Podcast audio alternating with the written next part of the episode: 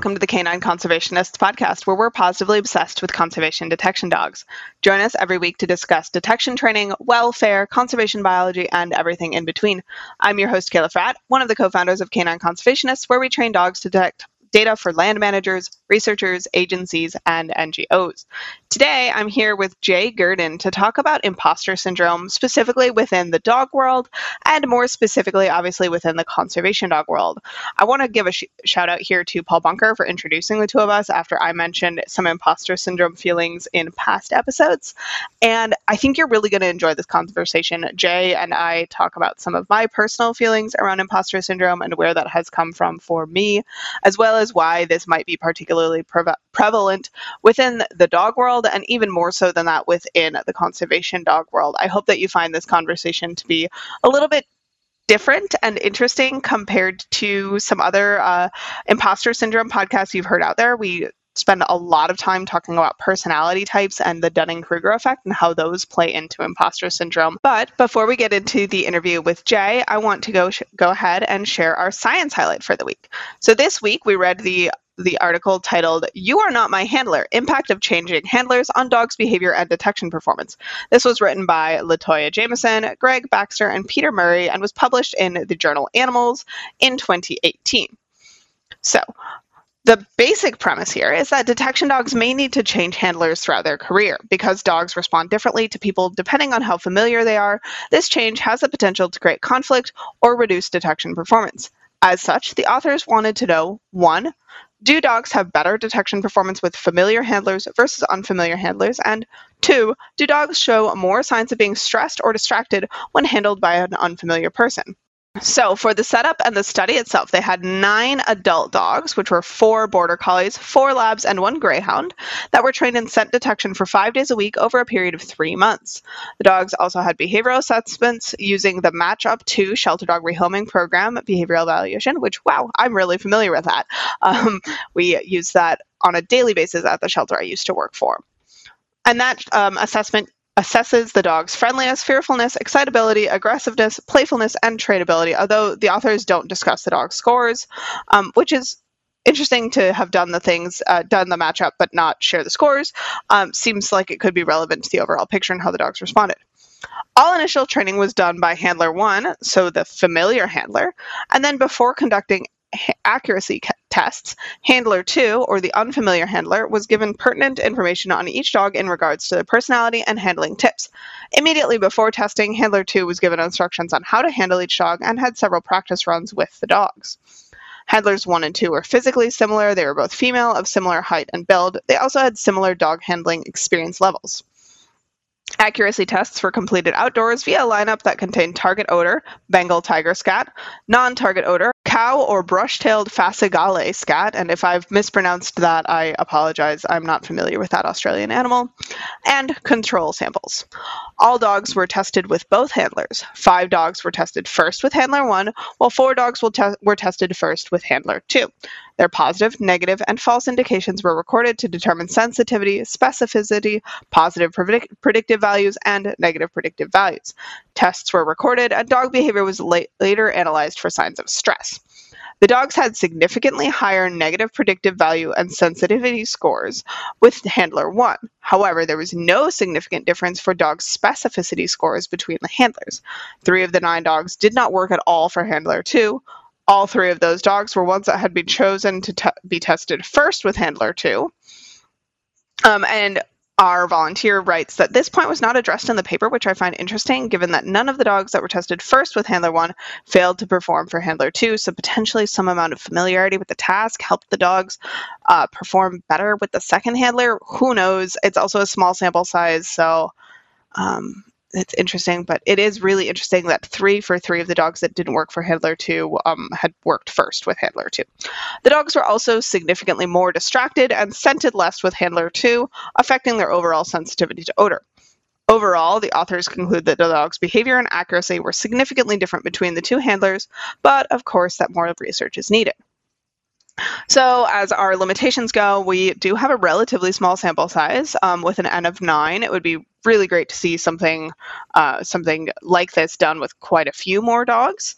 Um, and the tests took four days to complete, so the dogs only worked with their unfamiliar handler for a total of four days this is a somewhat unlikely real world scenario in which a dog would only have four days to know a new handler be- before becoming mission ready. I'm also not quite sure exactly how well they knew Handler 2. Like, is this the sort of thing where they had never met Handler 2 at all before, or Handler 2 had been involved in some amount of care or training, or at least just cohabitating in some way before um, before the training? I'm I'm really not sure.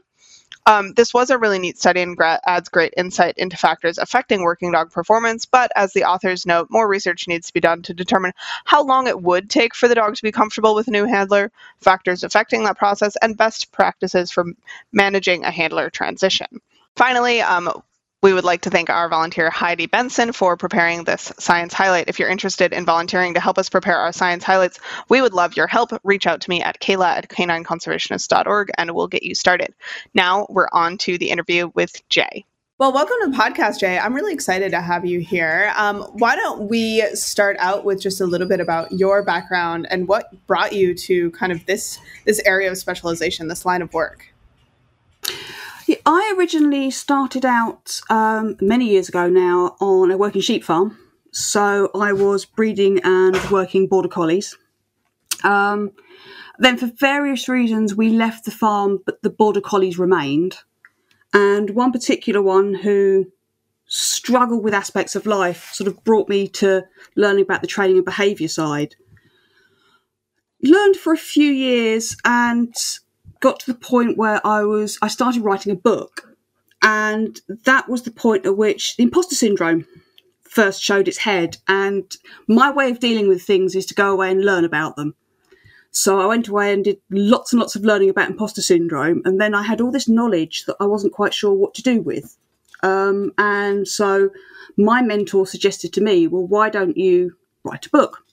so I wrote another book and kind of folded that into a new niche. Um, so basically, helping people with imposter syndrome, but people in the dog world, sort of rather than sort of the general world. Gotcha. Yeah, so so it all started out because um, because you were dealing with yourself, and um, you're the sort of person who just does uh, sounds like a, a, a, very high level of research when you're trying to deal with something. So why don't we kind of then as we're as we're getting into this conversation start with a couple definitions as well. Like what what is imposter syndrome and what are some of the other terms that we need to be familiar with um, in order to have have a discussion here? Okay imposter syndrome although it's got the word syndrome in its name, it's not actually a condition as such. It is defined as a mental phenomenon which is a pattern of disruptive and potentially destructive destructive thoughts. So it kind of, it all centers around this concept of self and of adequacy, inadequacy, and fraudulence. It's one of those things that it's it's very isolating having imposter syndrome, um, but it is so much more common than people realise. It it really is. There's a massive proportion of people that you would encounter in everyday life who have imposter syndrome relating to what they do. In terms of other names, it is known by. Um, since it was first discovered in, in the mid 1970s, it's gone through a range of names. It started out as the imposter phenomenon, uh, then became to imposter syndrome, imposterism, uh, neuroticism. Those are sort of the main main names that it's had over the years, but imposter syndrome is kind of the one that's been settled on now. Got it. And what is kind of the difference between imposter syndrome and self doubt? Um, is there is it kind of a, a level a level of difference that makes the cut there, or yeah, what what is the difference there? Self doubt certainly plays a part in imposter syndrome. Um, Self doubt is generally a slightly more fluid and temporary situation. It's, it's kind of more sort of situational, whereas when you get locked into this loop of imposter syndrome, it's it's there all the time, and it just sort of sits in the back of your mind. There's there's this aspect of it that's um, called the inner critic, that just sort of sits in the back of your mind, feeding all of these negative thoughts through to you and just sort of making it's like a vicious cycle. because the, mm-hmm. these thoughts they they just sort of make you feel worse and worse and worse about yourself and the more you you go to that side of thinking the worse you feel and it, it just it keeps really spiraling and it can actually lead to sort of clinical cases of anxiety and depression wow yeah so what what might some of the what are some other symptoms of imposter syndrome how would i know whether whether this is something that i'm really suffering from or um or maybe I'm I'm experiencing something else or something a little bit less less severe or less typical.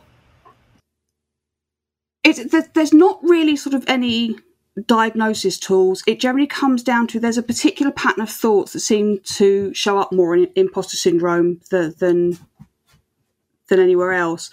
And it's all to do with these feelings of fraudulence and inadequacy, um, sort of things, thinking things like, if I can do it, it must be easy, so anyone can do it. Um, or obviously, this this permanent feeling of fraudulence. That those are sort of the the main thoughts that that signpost imposter syndrome to most people. Okay, that makes sense. So why don't we now pivot a little bit towards kind of imposter syndrome specifically in the dog world what are some of the reasons that it can be so common there and do we know it's more common within dog folks than the rest of the world since I, you did say that it's just so common generally yeah i don't know that it is more common in the dog world there are so many factors in the dog world that do play into it though um, because of the lack of regulation in in the dog world, dog training behaviour world. There's this. There's no sort of real set path to follow. There are different routes you can follow with different organisations. There's no one real set route. So it can lead to a lot of second guessing whether the route that you've gone and the courses you've taken are actually the right ones, sort of in inverted commas. And I think another one of the issues is that the dog world does tend to be very passionate. We're all very passionate about what we do, and it can lead to these very strong, massive divides where you know, sort of, we get into the arguments, and the two sides of that, or of any argument, you'll quite often have the sort of the educated people who lack confidence and the less educated people with lots of confidence and that clash between the two, that can sort of really leave people reeling and feeling like, you know, maybe I'm just in over my head. Maybe this is too much. Maybe I can't do this. Yeah, certainly. I think those things make sense. And I can also see one of the things that's challenging in um, in the dog world in particular is how much so many so many of us are solopreneurs. So we're not in a situation where we're getting to to learn and grow alongside peers. We're not getting feedback from uh, bosses or anything. And not that that necessarily is going to cure imposter syndrome, and in some cases might actively hurt it. Um, but I know it's really challenging, and particularly even within the conservation dog field, to really feel like we're active we're we're living in a vacuum um, and you're never training with other people. You're never seeing what they what their work looks like. You never really know what you know their grant proposals look like and whether or not they know what they're doing any more than you do. So it's really easy to kind of fall into this feeling of you know do i even know what i'm doing here? Yeah that the, the, working in isolation that's that really is a big thing imposter syndrome by itself does tend to make you feel very isolated so that in a, an industry where we do tend to work alone, it, it has such a capacity to sort of grab hold of you and really worm its way into your brain. And it can be really, really difficult to, to sort of get the foothold to start, to actually start changing your mental framework to be able to combat it.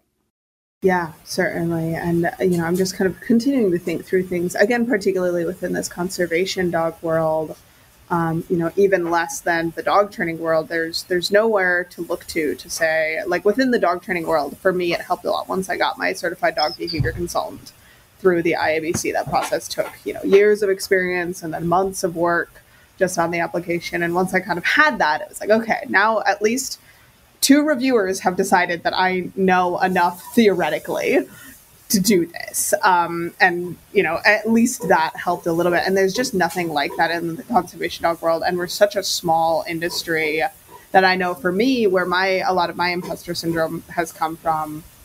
I mean, there's a couple different places, but one being, you know, creative and entrepreneurial and trying new things and getting pushback on things. Um, and I, I don't think of myself as someone who generally struggles from imposter syndrome, but when I get pushback from people because I'm trying something new or something different, this particularly happened around the launch of our course. Um, that was uh, challenging, and particularly then that fed into a lot of feelings of who am I? I'm too young to be doing this. I don't have enough experience.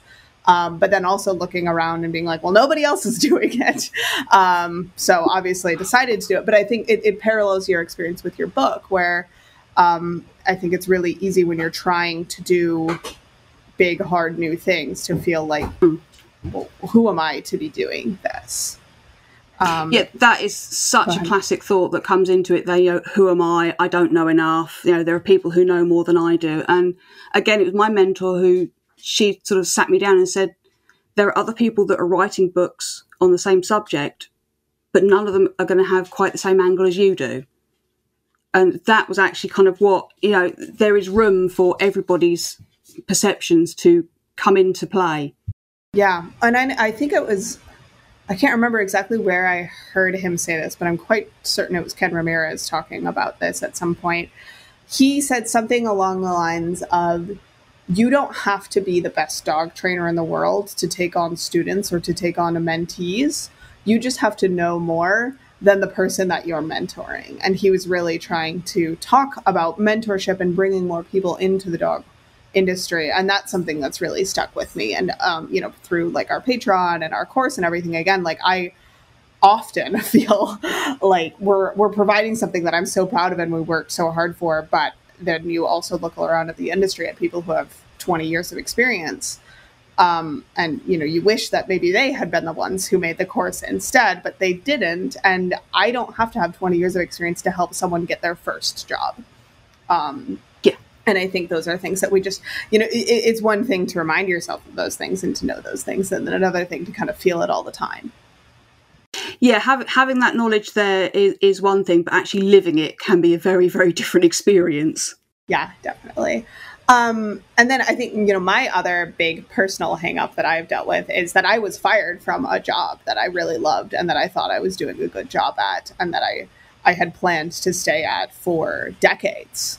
Um, and I really, again, I feel like I didn't have a lot of self doubt or a lot of imposter syndrome until that. And then it felt like, well, now I have proof. I have pieces of paper that say that I was inadequate and I have, you know, I have unemployment checks coming in that prove that I must be inadequate. Um, and I think that leads me to, you know, this next thought um, that I think is kind of a self fulfilling. Of course, you're going to think this if you have imposter syndrome, but wasn't I right? Am I I I I don't belong clearly. So is anyone ever right about their imposter syndrome, right about their self-doubt? How would you know when you're actually in over your head or if you're just kind of in your head? That's a really good question. Um, one thing that I recommend to a lot of people to do when they they feel like they're struggling and they feel like they don't fit in somewhere is to make objective appraisals. So actually sit yourself down and objectively look at the qualifications that you have and the accreditation processes that you've been through. So th- these things that you actually have this legitimate proof that you can do. So all the courses you've done, all the things that you've actually gone out and, and have done successfully, you list all of those. And when you look at them and you sort of compare those to the thoughts that are in your head, if there's something that's in your head you say you can't do, but it's on that, that piece of paper that you've written down, then that is a fake thought. And you've actually mm-hmm. you've got this concrete proof in front of you that actually no, I can do this. I do belong. I have got it. Yeah. So that's oh, that's something that. that I encourage people to do a lot because it's just and you've then got this thing of you're proving the thoughts wrong, and the more you can prove the thoughts wrong, the more you take away their power. Mm-hmm. And when you start to reduce their power, they're not quite as strong in your head and it can take a long time to go through this process but the Mhm. more you can actually take away this this impact and influence the more you can kind of push on through it and just keep on going because you've got this proof to go back to that it's it's not you you're fine it's just the, these Mhm. sort of fake thoughts that are trying to hold you back Yeah. Yeah. No, I like that a lot. And I know, you know, personally for me, both the wind farm jobs, which I got shortly after losing the job at Working Dogs for Conservation, helped a lot. Although I think I still had a lot of a lot of self doubt of like, oh, but it's just a wind farm job. And I didn't write the grant and it's small searches and an easy thing. You know, do I really do I really know what I'm doing here still? Um, but then this most recent job that we had in Guatemala um, was, you know, I was like, no, I, I got the client, I wrote the thing, we got out there, I trained the dogs, I did the work, we did everything. Um, and that was really, really helpful for me. So it sounds like a lot of kind of treating imposter syndrome seems to be trying to push through and do the things anyway and to go for it. Um, and I know one of the things I've told other friends, you know, if they're hesitating to apply to a given job or try something, is, hey, I- don't, I don't think you're going to fool someone if you don't deserve to be there. Um, go Yeah. ahead and you know write the grant, apply for the job. If they decide that you're the best person for that, you know that's that's their decision. If you want it, at least try, and you know you might get rejected and then okay, we'll try something else. But I don't know. I, yeah, I think that that also plays into another part of it that is important is if you have got the grant and you have got this job, isn't the person who employed you qualified to tell whether you're going to be able to do the job or not? So you have this thing, Right, am I right? Should I be here? Well, a good portion of that is on the person who actually hired you because they should Mhm. know what they need for the job. So if you were hired, you must have something that is a good fit. Right. Yeah. No, exactly. And I think one of the other um, things that you and I touched on during our, our pre interview is this phenomenon of the Dunning Kruger effect and how that can kind of play into imposter syndrome. So, do you do you want to try to explain? A, a lot of people have probably seen this chart being passed around on the internet before, um, and we'll include a copy of it in the show notes. But um, can you kind of explain it to us for anyone who isn't super familiar, just off just based on the name? Yeah, I mean, the most sort of common perception of it is of like less skilled and able people who overestimate their ability to do a job. But it does actually kind of work the other way in that the people who are highly skilled and knowledgeable, we have a tendency to actually underestimate our performance. Um, I also uh, quite often link it to sort of the, the four stages of competence. So you have when you start out first learning, you have unconscious incompetence where you don't actually know very much, but you don't realize that you don't know very much. You start learning, you move to conscious incompetence where you know how much you don't know. And it's this stage actually that a roadblock comes in for a lot of people because then you start moving to conscious competence where you have learned a lot more and you know how to do things. That's where the imposter syndrome often tends to bite because you're still stuck on this thing of thinking you're incompetent. And then when you've been doing the, the job for some time and you've done a lot of learning, you get to the unconscious competence. But again, imposter syndrome won't let you realize that because it's unconscious, you're not necessarily thinking about it. So the imposter syndrome will tell you that no, you're still incompetent.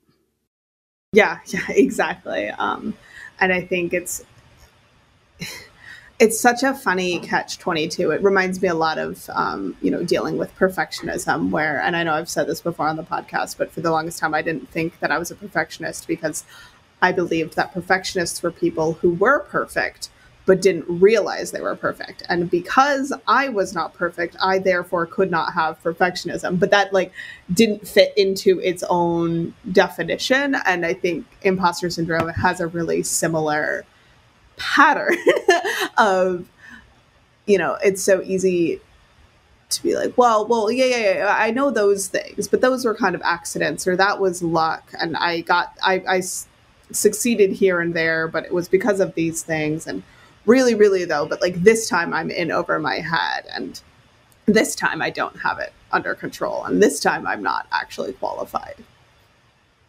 Yeah, the, the, the perfectionist thing that so often crops up with imposter syndrome. Um, one of the, the, sort of the foremost experts on imposter syndrome is a Dr. Valerie Young, and she actually she came up with these five personality types, mm-hmm. uh, which all sort of fit into a variation of imposter syndrome. And actually, the first of those and one of the most common is the perfectionist.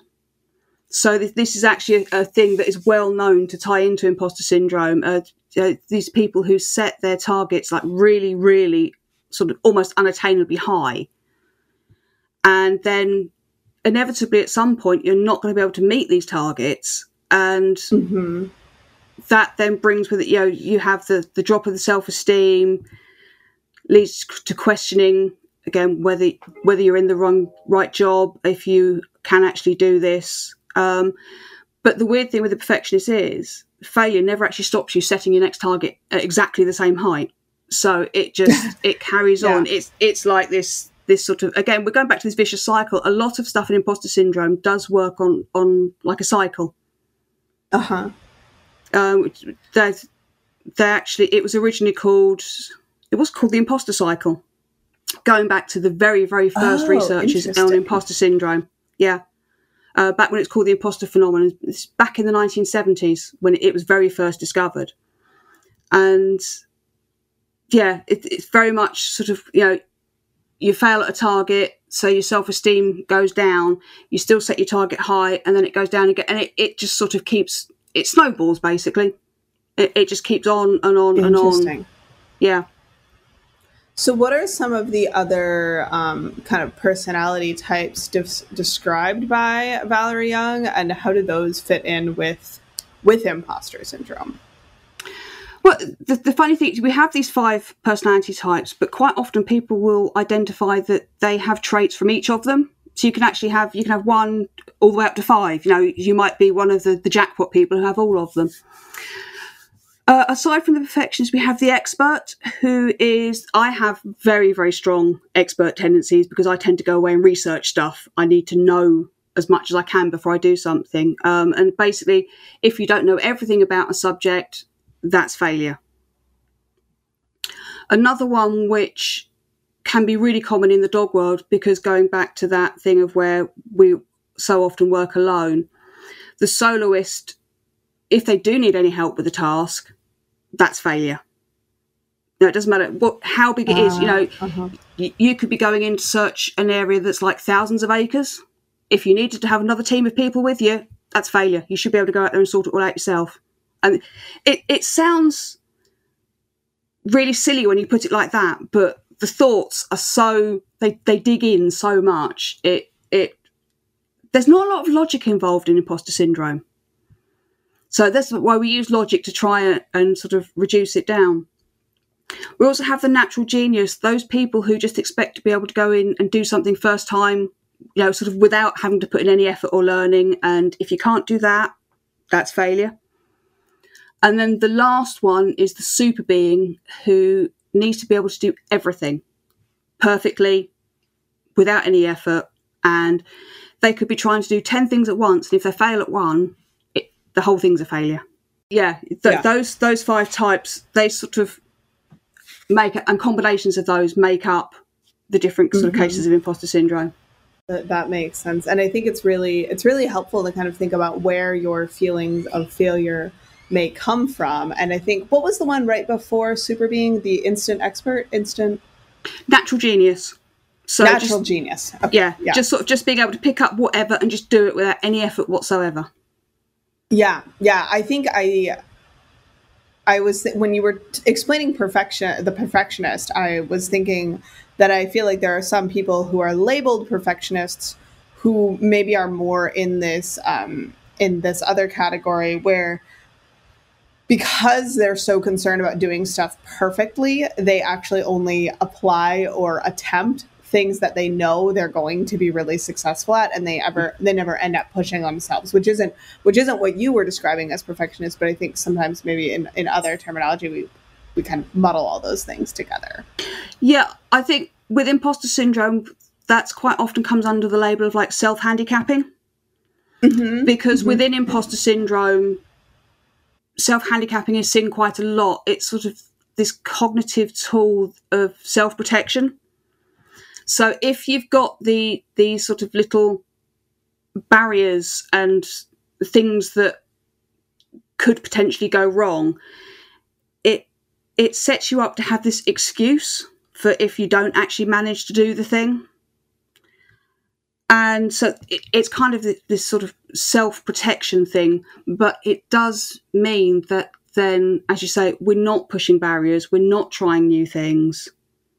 And it can actually really impact on careers because of that, because you're not trying to to do these new things and you kind of stagnate. Yeah, yeah, of course. And I, I remember, I think the first time I ever witnessed this phenomenon, I, I remember it just so vividly. I, I ran cross country in, in middle and high school, and there was a, a guy on our team who I won't won't bother naming just in case. And he was often in the top five or so of most races. But if he fell out of the top five or so, he often ended up finishing quite close to last or not finishing the race at all.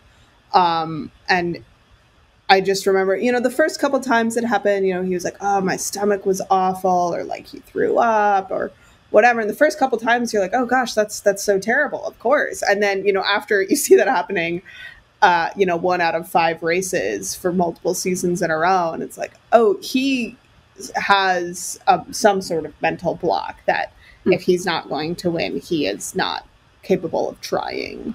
Um, yeah, yeah, yeah. That, that's yeah. a really good example of it in action. The other form of self handicapping that I think a lot of people are prone to is procrastination. So yeah, you've mm. got to do this thing. You're not sure you can do it, so you put it off until like the very last minute. I mean, I'm sure we all remember doing our homework the night before it was due in, where mm-hmm. you just you, know, you sit down, you have to do it. But the thing is, you put it off so long that you've got almost no chance of actually managing to do it successfully. Yeah. So again, yeah, or at least to your yourself. to your best ability. So you yeah. can't say that you can say, well, this wasn't my best, and that's why that's why yeah. it's not the best. Yeah. Oh, interesting. I Love that. K9 Conservationists offers several on demand webinars to help you and your dog go along in your journey as a conservation dog team. Our current on demand webinars are all roughly one hour long and priced at $25. They include Puppy Scent Work, all about raising and training a conservation puppy, Found It, alerts and changes of behavior, and What You Looking For, teaching your dog a target odor. Find these three webinars along with jackets, treat pouches, mugs, bento boxes, and more over at our website k9conservationist.org slash shop. So, are there kind of specific bits of advice or exercises that people may want to explore if they fall into specific personality types? And I guess even before that, um, is there a good place online to learn more about these types? Is there a good place to take like an online quiz to figure out um, figure out where you fall potentially? Um, yeah, there there is an online quiz um, on the website of Dr. Pauline Rose Clance, who was one of the original researchers from back in the seventies who who discovered the imposter phenomenon. Um, one of the best things that I can recommend is there is a book which Dr. Valerie Young wrote, "The Secret Thoughts of Successful Women," um, is what her book is called, and she, she just is like the, the go-to person on imposter syndrome. She didn't actually pick the title of that book because we know that it's not just women that get imposter syndrome; men do as well. It does seem to be slightly more women, um, and I question whether that is a societal thing, um, where you know we we still it, it's gradually getting better, but there is still this perception in some places that women should sit over there and be quiet. Um, but yeah, I, I, I do wonder if that does come into play a little bit still. But yeah, her book, I would definitely recommend her reading that um, because it, it lays out the, the personality type sort of much better than than I can sort of in a podcast. Um, of course. Okay. But she, she does. There are specific tools that we can use for each of those personality types um, to sort of try and uh, regulate the thinking. Um, for mm-hmm. the perfectionist, it's all about accepting that people make mistakes because we all do, we're human, um, and learning to reframe those mistakes as learning opportunities. so that when a situation comes up again, we know what we need to do differently. For the super being, um, it's all about reframing the concept of what success actually means. So taking it away from external validation um, and focusing more on how we feel ourselves about what we do so that concentrating more on feeling in ourselves that we've done our best um, and also remembering that nobody else has the complete power to make you feel good or bad about yourself. So it, it is that internal validation that is the most important thing. Mm-hmm. For the natural genius, I, I, think we see a lot of sort of the, the, natural genius type in the dog world because there are people they just sort of expect to pick up a dog lead and have it all fall into place. I think possibly yeah. because of the way, certainly having a dog, not necessarily working with a dog, but having a, a dog, it is shown as being easy. Yeah. They, they just see this perception of, you know, everyone has dogs, so it's easy, you know, training them's easy, house training them's easy, taking them out into the world, it's all easy. And the thing is, it's not like that. Like, specifically within our industry, I've heard multiple people say that you can't teach this skill. You can't teach anyone how to be a conservation dog handler. You either have it or you don't. It's a natural thing. It's a connection with the dog. Like I've heard all of these things from people who have 20 plus years of experience in this field, who are some of the biggest luminaries in this field. So, of course, if you are trying to get into this field and you have any amount of hesitation or struggle, and if you've heard these people saying these things and you look up to them the way that I did and still do, I still respect these people, but they're really, really making it hard for anyone to feel like there is room to grow, or that if you've ever made a mistake with a dog once in your life, you have the opportunity to still enter this field and that you're still welcome. Yeah. Yeah. And that is really damaging to sort of trying to bring new people into the industry. Yeah. And it does, it really makes toxic. it really hard. Um, yeah. I mean, I, yeah. when I sort of, I came into the, the training and behavior side, I felt that I had 30 years of being around border collies, you know, sort of, and, and working sheepdogs. And yet still you sort of come in, you, oh, I know, you know, I know nothing. There's all these people. It's, it looks so easy and they understand and they can read. And it, yeah, it, it really is a big block to bringing new people in. But for dealing with the, the sort of the natural genius feelings, again, it comes back to this thing of everyone makes mistakes, nobody knows everything. And these people who have 20 years of experience and who say that, you know, you can't learn how to do it, they actually learned how to do it 20 years ago. So, you know, they actually had to learn. They might have forgotten, but mm-hmm. there was still this learning process that they went through. And yeah. also that there will be things that come to you easily, there will be things that don't. And the fact that some of these things don't come to you easily don't mean you're no good at what you do. It's just that that's something you might have to work slightly more on. Yeah.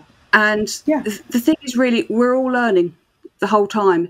Yeah, science never stops evolving, and we mm-hmm. never stop learning. So, you know, 20 years down the line, I'll still be learning. Yeah. Well, and I think there is some, I, I think there is a kernel of truth in that some people do seem to have a natural connection with animals and do mm-hmm. seem to naturally be able to handle and read dogs, horses, whatever, well. Um, I've been actually watching this with my friend Tony with my cat. Like, she's someone who just, out of all the people that I've watched interact with my cat, she gets him. She does a really good job with him. He never, he's never once bitten her or clawed her because she knows when to take her hand away and she knows where to pet him. And, and you know, and she, nobody taught her that. She gets it. And I think mm. like that can be true, but lacking that doesn't mean that you don't bring anything to the field. And I think it also really undermines and it makes this field more narrow than it actually is because this field is not just about having a connection with a dog. Um, yeah. There's a lot more to it. And I think you can be awkward or disconnected with a dog, but really good at a lot of other things and work on the connection and, and get there. Um, you know, yeah, I think this yeah, that that natural expert, uh, that natural genius is is very very um, pervasive as like a a, a, a, like entire cultural belief within the field of conservation dogs. Um, so that's probably harmful, particularly harmful if that's something that you naturally believe for yourself anyway. It's certainly very reductionist because mm-hmm. again it narrows that that sort of entryway for people to come in if they believe that you have to have this natural connection and they don't. You know, it, it it's really really hard for them to then think, well, actually, no, I can make my way into the industry. Um, the soloist, I think the soloist is one that's so difficult in the dog world because we do so often tend to work alone. Um, because what that needs is for us to realize that we don't have to do everything on our own. Something again that I recommend to a lot of people if they are struggling with imposter syndrome is to go and find people and talk about it. Uh, because you feel like you're the only one, but when you go and start talking to people about it, actually you'll find people go, Oh yeah, I get that. I understand that. I feel like that. And then you, mm-hmm. you find that you're not on your own. And mm-hmm. it just it takes some of the sting out of it. And actually it takes some of the power out because you realise that actually most other people that you see know exactly these same thoughts. There was a survey done in 2019 where they interviewed people who had all been in their jobs for at least three years, and 85% of them experienced these intrusive thoughts of inadequacy and fraudulence. 80% of wow. men, 90% of women that they interviewed, so 85% total. The thing is, wow. of that 85%, only 25% of them had ever actually heard of imposter syndrome. Wow. So that's how pervasive it is and how unknown it is. So you've got so many people who are sitting there thinking, I'm just no good. And in actually, it's just not true. The last one of the personality types um, is the expert. Again, this this is the one that I tend to struggle with. Um, and obviously, learning is good, but it's about making boundaries with the learning so that before doing something new, you don't need to know everything about it. So one one of the tools that's actually recommended for that is um, what they call learning on a just-in-time basis. So when you're looking to do something new, that's the time to learn about it. But don't let learning about new things stop you doing the things you know about already. Because that can be the danger. You're so focused on learning how to do new things that you're actually not using the skills that you've already got established.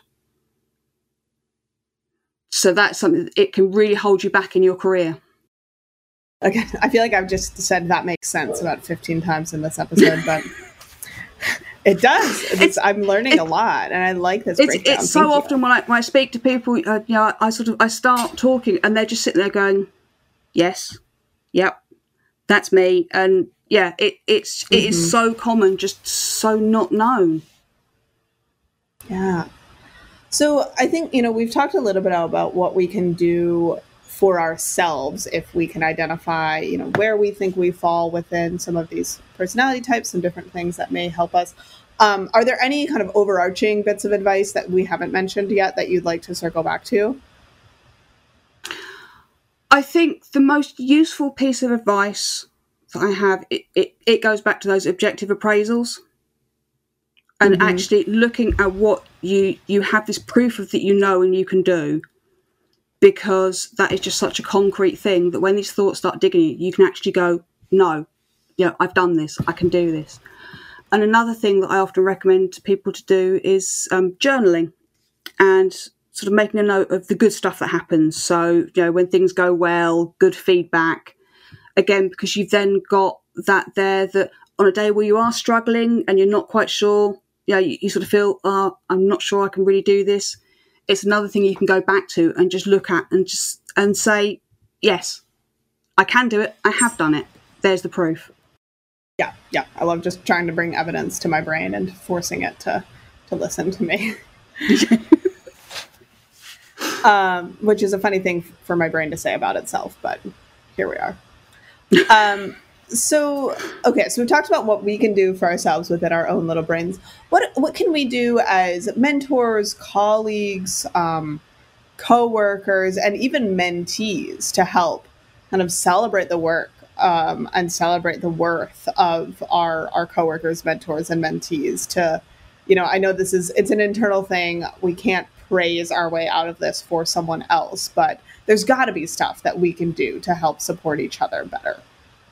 The most important thing we can do is talk about it because when you hear, especially if it's someone that you respect, talking about having these same thoughts, it it takes the there's a a quote I can't for the life of me remember it is who said it. It's Marie somebody. Shame always shrivels when you share it out loud. So just sort of by coming out and saying it to other people, it reduces the, the scale of the problem for us. Mm-hmm. So, and also it, it cuts out that feeling of isolation and it it gives it gives that feeling that there are people that on a day when we're struggling we can go and talk to and just say yeah. look you know I'm, I'm struggling. This this is how i feel. This is what i'm thinking. And just sort of have people who can go okay let's talk it through. Mm-hmm. and that i think is one of the most useful things that we can do as mentors just you know when talking to colleagues it's just be open about it try try and remove it, that isolation because it is that isolation that is such a damaging part of it. Yeah okay. That makes sense. Is there anything that we can do as far as like feedback or compliments or anything as well that may be that may be helpful? I'm just thinking about you know fixed mindsets and praising you know tasks versus people or I don't know some of the, these other like kind of psychological phenomenon that I've you know read various uh, kind of pop psychology books about over the years, and wondering if there are any particular strategies that are successful or helpful there. It's a tricky one with imposter syndrome because so much of it comes down to the person's ability to actually internally accept compliments. Um, I think complimenting where where it is deserved is definitely useful um, because especially if it sort of goes together with some of some of the advice that that there is out there for imposter syndrome because support from peers and compliments from respected peers they will have a bit more influence if you know someone you respect mm-hmm. says to you good job that that kind of goes goes in a bit better um, I honestly think, again, the, the best thing really is to listen and to talk about it. Mm-hmm. That is the, the, the biggest support because the person needs to be ready to accept the compliments before complimenting them will actually work. Mm-hmm. If that makes sense. Yeah. And that's Does... not really something we can influence. Okay, I think that makes sense to me. There's this part of me that's just like, no, no, no, but I want to have better ways to help mentees through this or help. I, um, I you know, really wish colleagues. that I had these magic words right? to make it all go away, and sadly there isn't.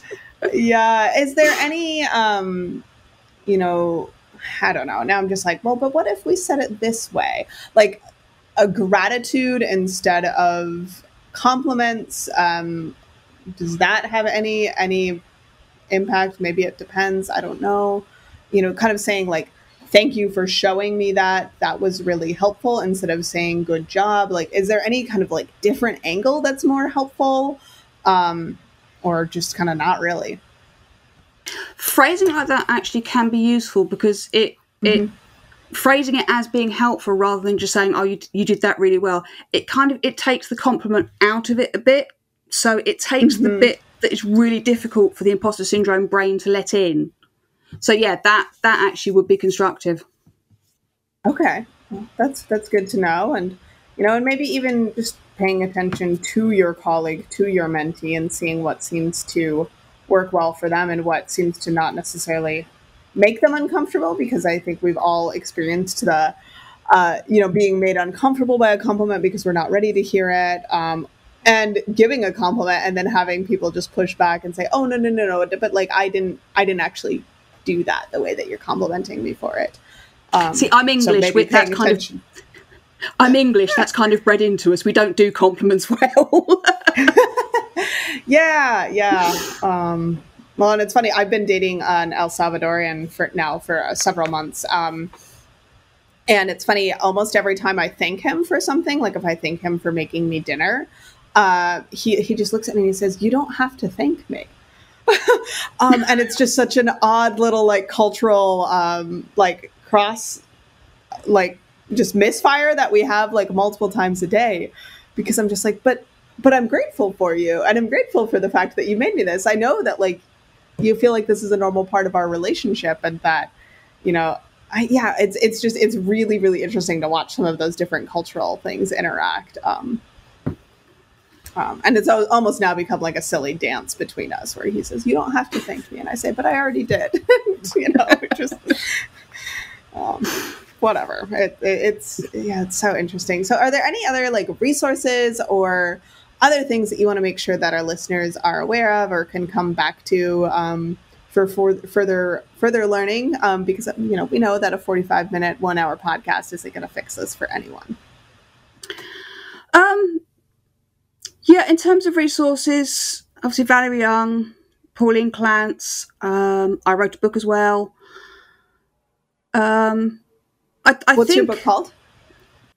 It is called Conquering Confidence Recognizing and Combating Imposter Syndrome in Dog Professionals. Excellent. We'll get links for all of those in the show notes. I already have uh, Dr. Pauline Clance and Valerie Young all pulled up, and we've got Dunning Kruger in the show notes. So we're we're gonna have a, a yeah. resourceful show notes. Anything else that you wanted to bring up there? I think probably my main message to anybody who has is suffering with imposter syndrome and finding it difficult is to be kind to themselves. Mm-hmm. It, it's so easy to get locked into sort of beating yourself up because if I was any good, I wouldn't be having these thoughts. Like we said earlier in the show, we tend to be very passionate about what we do. Yeah, we care about what we do, and unfortunately, that caring makes us more suited for what we do, but it also makes us more prone to these sorts of thought patterns. Mm-hmm. So it really is that being kind to yourself that that will help you get through this. Yeah, that makes that makes perfect sense. And again, there I go saying the same thing again. but again, it's just the right thing to say right now. Um, well, Jay, thank you so much for coming on the show. I'm really hoping that this, you know, people find this um, helpful and uh, that it brings something a little bit different to um, to some conversations about imposter syndrome and a little bit more specific to our industry. Um, and again, we'll have all of those resources in the show notes for anyone. Um, Jay, do you have a website or anywhere where people can go to kind of see all of your work in one place? Um, yeah, the easiest place to find me is www.goodguardianship.com. Okay. Uh, or they can also find me on jaygurden.com. Jay Gurden. All right, we'll get all of that written up into the show notes to make sure that people can find you easily. For everyone at home, I hope that you learned a lot and you're feeling inspired to get outside and be a canine conservationist in whatever way suits your passions and your skill set. You can find all of the show notes with the links that I have been putting in. Um, donate to K9 Conservationists, join our Patreon, sign up for our course, um, buy mugs or bento boxes all of that over at k9conservationists.org. Until next time.